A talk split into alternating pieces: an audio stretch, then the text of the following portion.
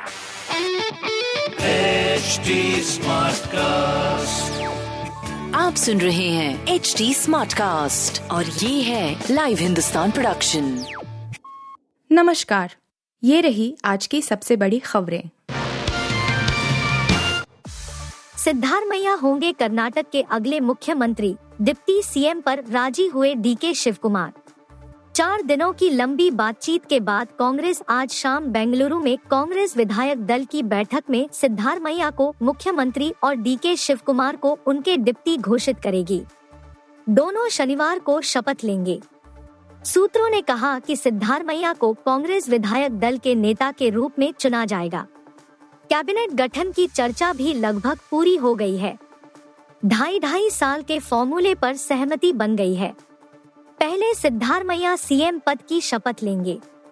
D के शिव कुमार की ओर से अभी तक इस मामले पर कोई आधिकारिक बयान नहीं आया है कि उन्होंने पार्टी का ऑफ़र स्वीकार किया है या नहीं। भारत लाया जाएगा मुंबई हमले का आरोपी तहवुर राणा, अमेरिका के कोर्ट ने दी अनुमति। 2008 में मुंबई हमले के वांछित पाकिस्तानी मूल के कनाडाई कारोबारी तहवुर राणा को अमेरिका की एक अदालत ने भारत प्रत्यर्पित करने की अनुमति दे दी है। साल 2020 में ही बासठ साल के राणा की गिरफ्तारी की मांग की मांग करते हुए केस दर्ज करवाया गया था। इसके बाद बाइडेन प्रशासन ने भी राणा के प्रत्यर्पण का समर्थन किया था।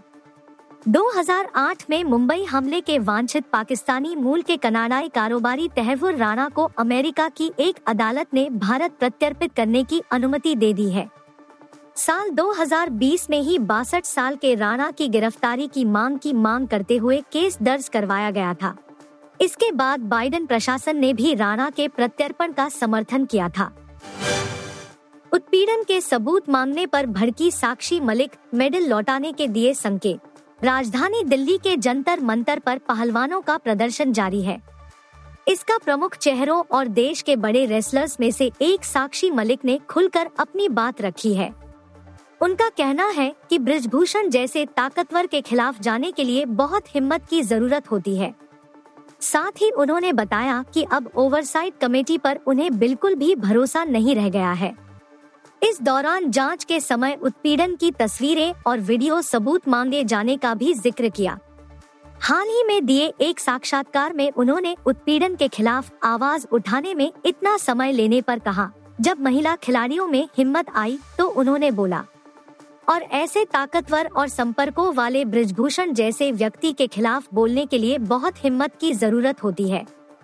हमने फैसला किया है कि अब यौन उत्पीड़न के खिलाफ बोलने का समय आ गया है। प्रधानमंत्री मोदी की तारीफ़ पर सुप्रीम कोर्ट के रिटायर्ड जज का खेत से इनकार। सुप्रीम कोर्ट के जज रहते हुए जस्टिस एम आर शाह ने 2018 में प्रधानमंत्री नरेंद्र मोदी की प्रशंसा की थी। एक बार फिर उन्होंने सरकार का समर्थक होने के लिए निशाना बनाया जा रहा है। सोमवार को रिटायर होने के बाद भी वह अपने पुराने स्टैंड पर कायम रहे। उन्होंने कहा कि वह प्रधानमंत्री के लिए की गई प्रशंसा के साथ टिके हुए हैं। कुछ लोगों के द्वारा की जा रही आलोचना की उन्हें कोई चिंता नहीं है। न्यायमूर्ति एम आर शाह ने 2018 में गुजरात हाई कोर्ट में हीरक जयंती के मौके पर आयोजित एक कार्यक्रम के दौरान प्रधानमंत्री नरेंद्र मोदी को सबसे लोकप्रिय, जीवंत और दूरदर्शी नेता कहा था। इंडिया टुडे की एक रिपोर्ट के मुताबिक शाह अपने स्टैंड पर कायम है। उन्होंने कहा कि उनका विवेक स्पष्ट था। मेरे निर्णय मेरे व्यक्तिगत विचारों से कभी प्रभावित नहीं हुए। ठंडी हवाओं ने दी गर्मी से राहत। दो दिनों में सक्रिय हो जाएगा मानसून। भीषण गर्मी के बीच दिल्ली एनसीआर सहित देश के कुछ हिस्सों में आज सुबह की शुरुआत काफ़ी अच्छी रही। तेज ठंडी हवाओं ने गर्मी से राहत दी है। कई जगहों पर बारिश भी हुई है। आज अधिकतम तापमान में गिरावट आने की भी संभावना है इसके अलावा, बंगाल की खाड़ी के दक्षिणी हिस्से यानी दक्षिणी अंडमान सागर और निकोबार द्वीप समूह में अगले दो दिन के भीतर मानसून के सक्रिय होने के आसार हैं।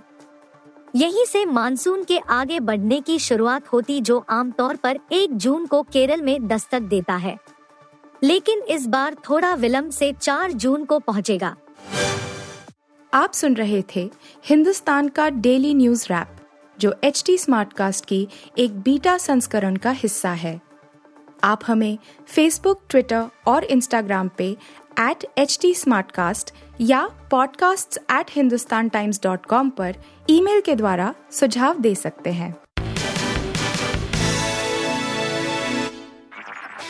आप सुन रहे हैं एच डी स्मार्ट कास्ट और ये था live Hindustan production smart Smartcast.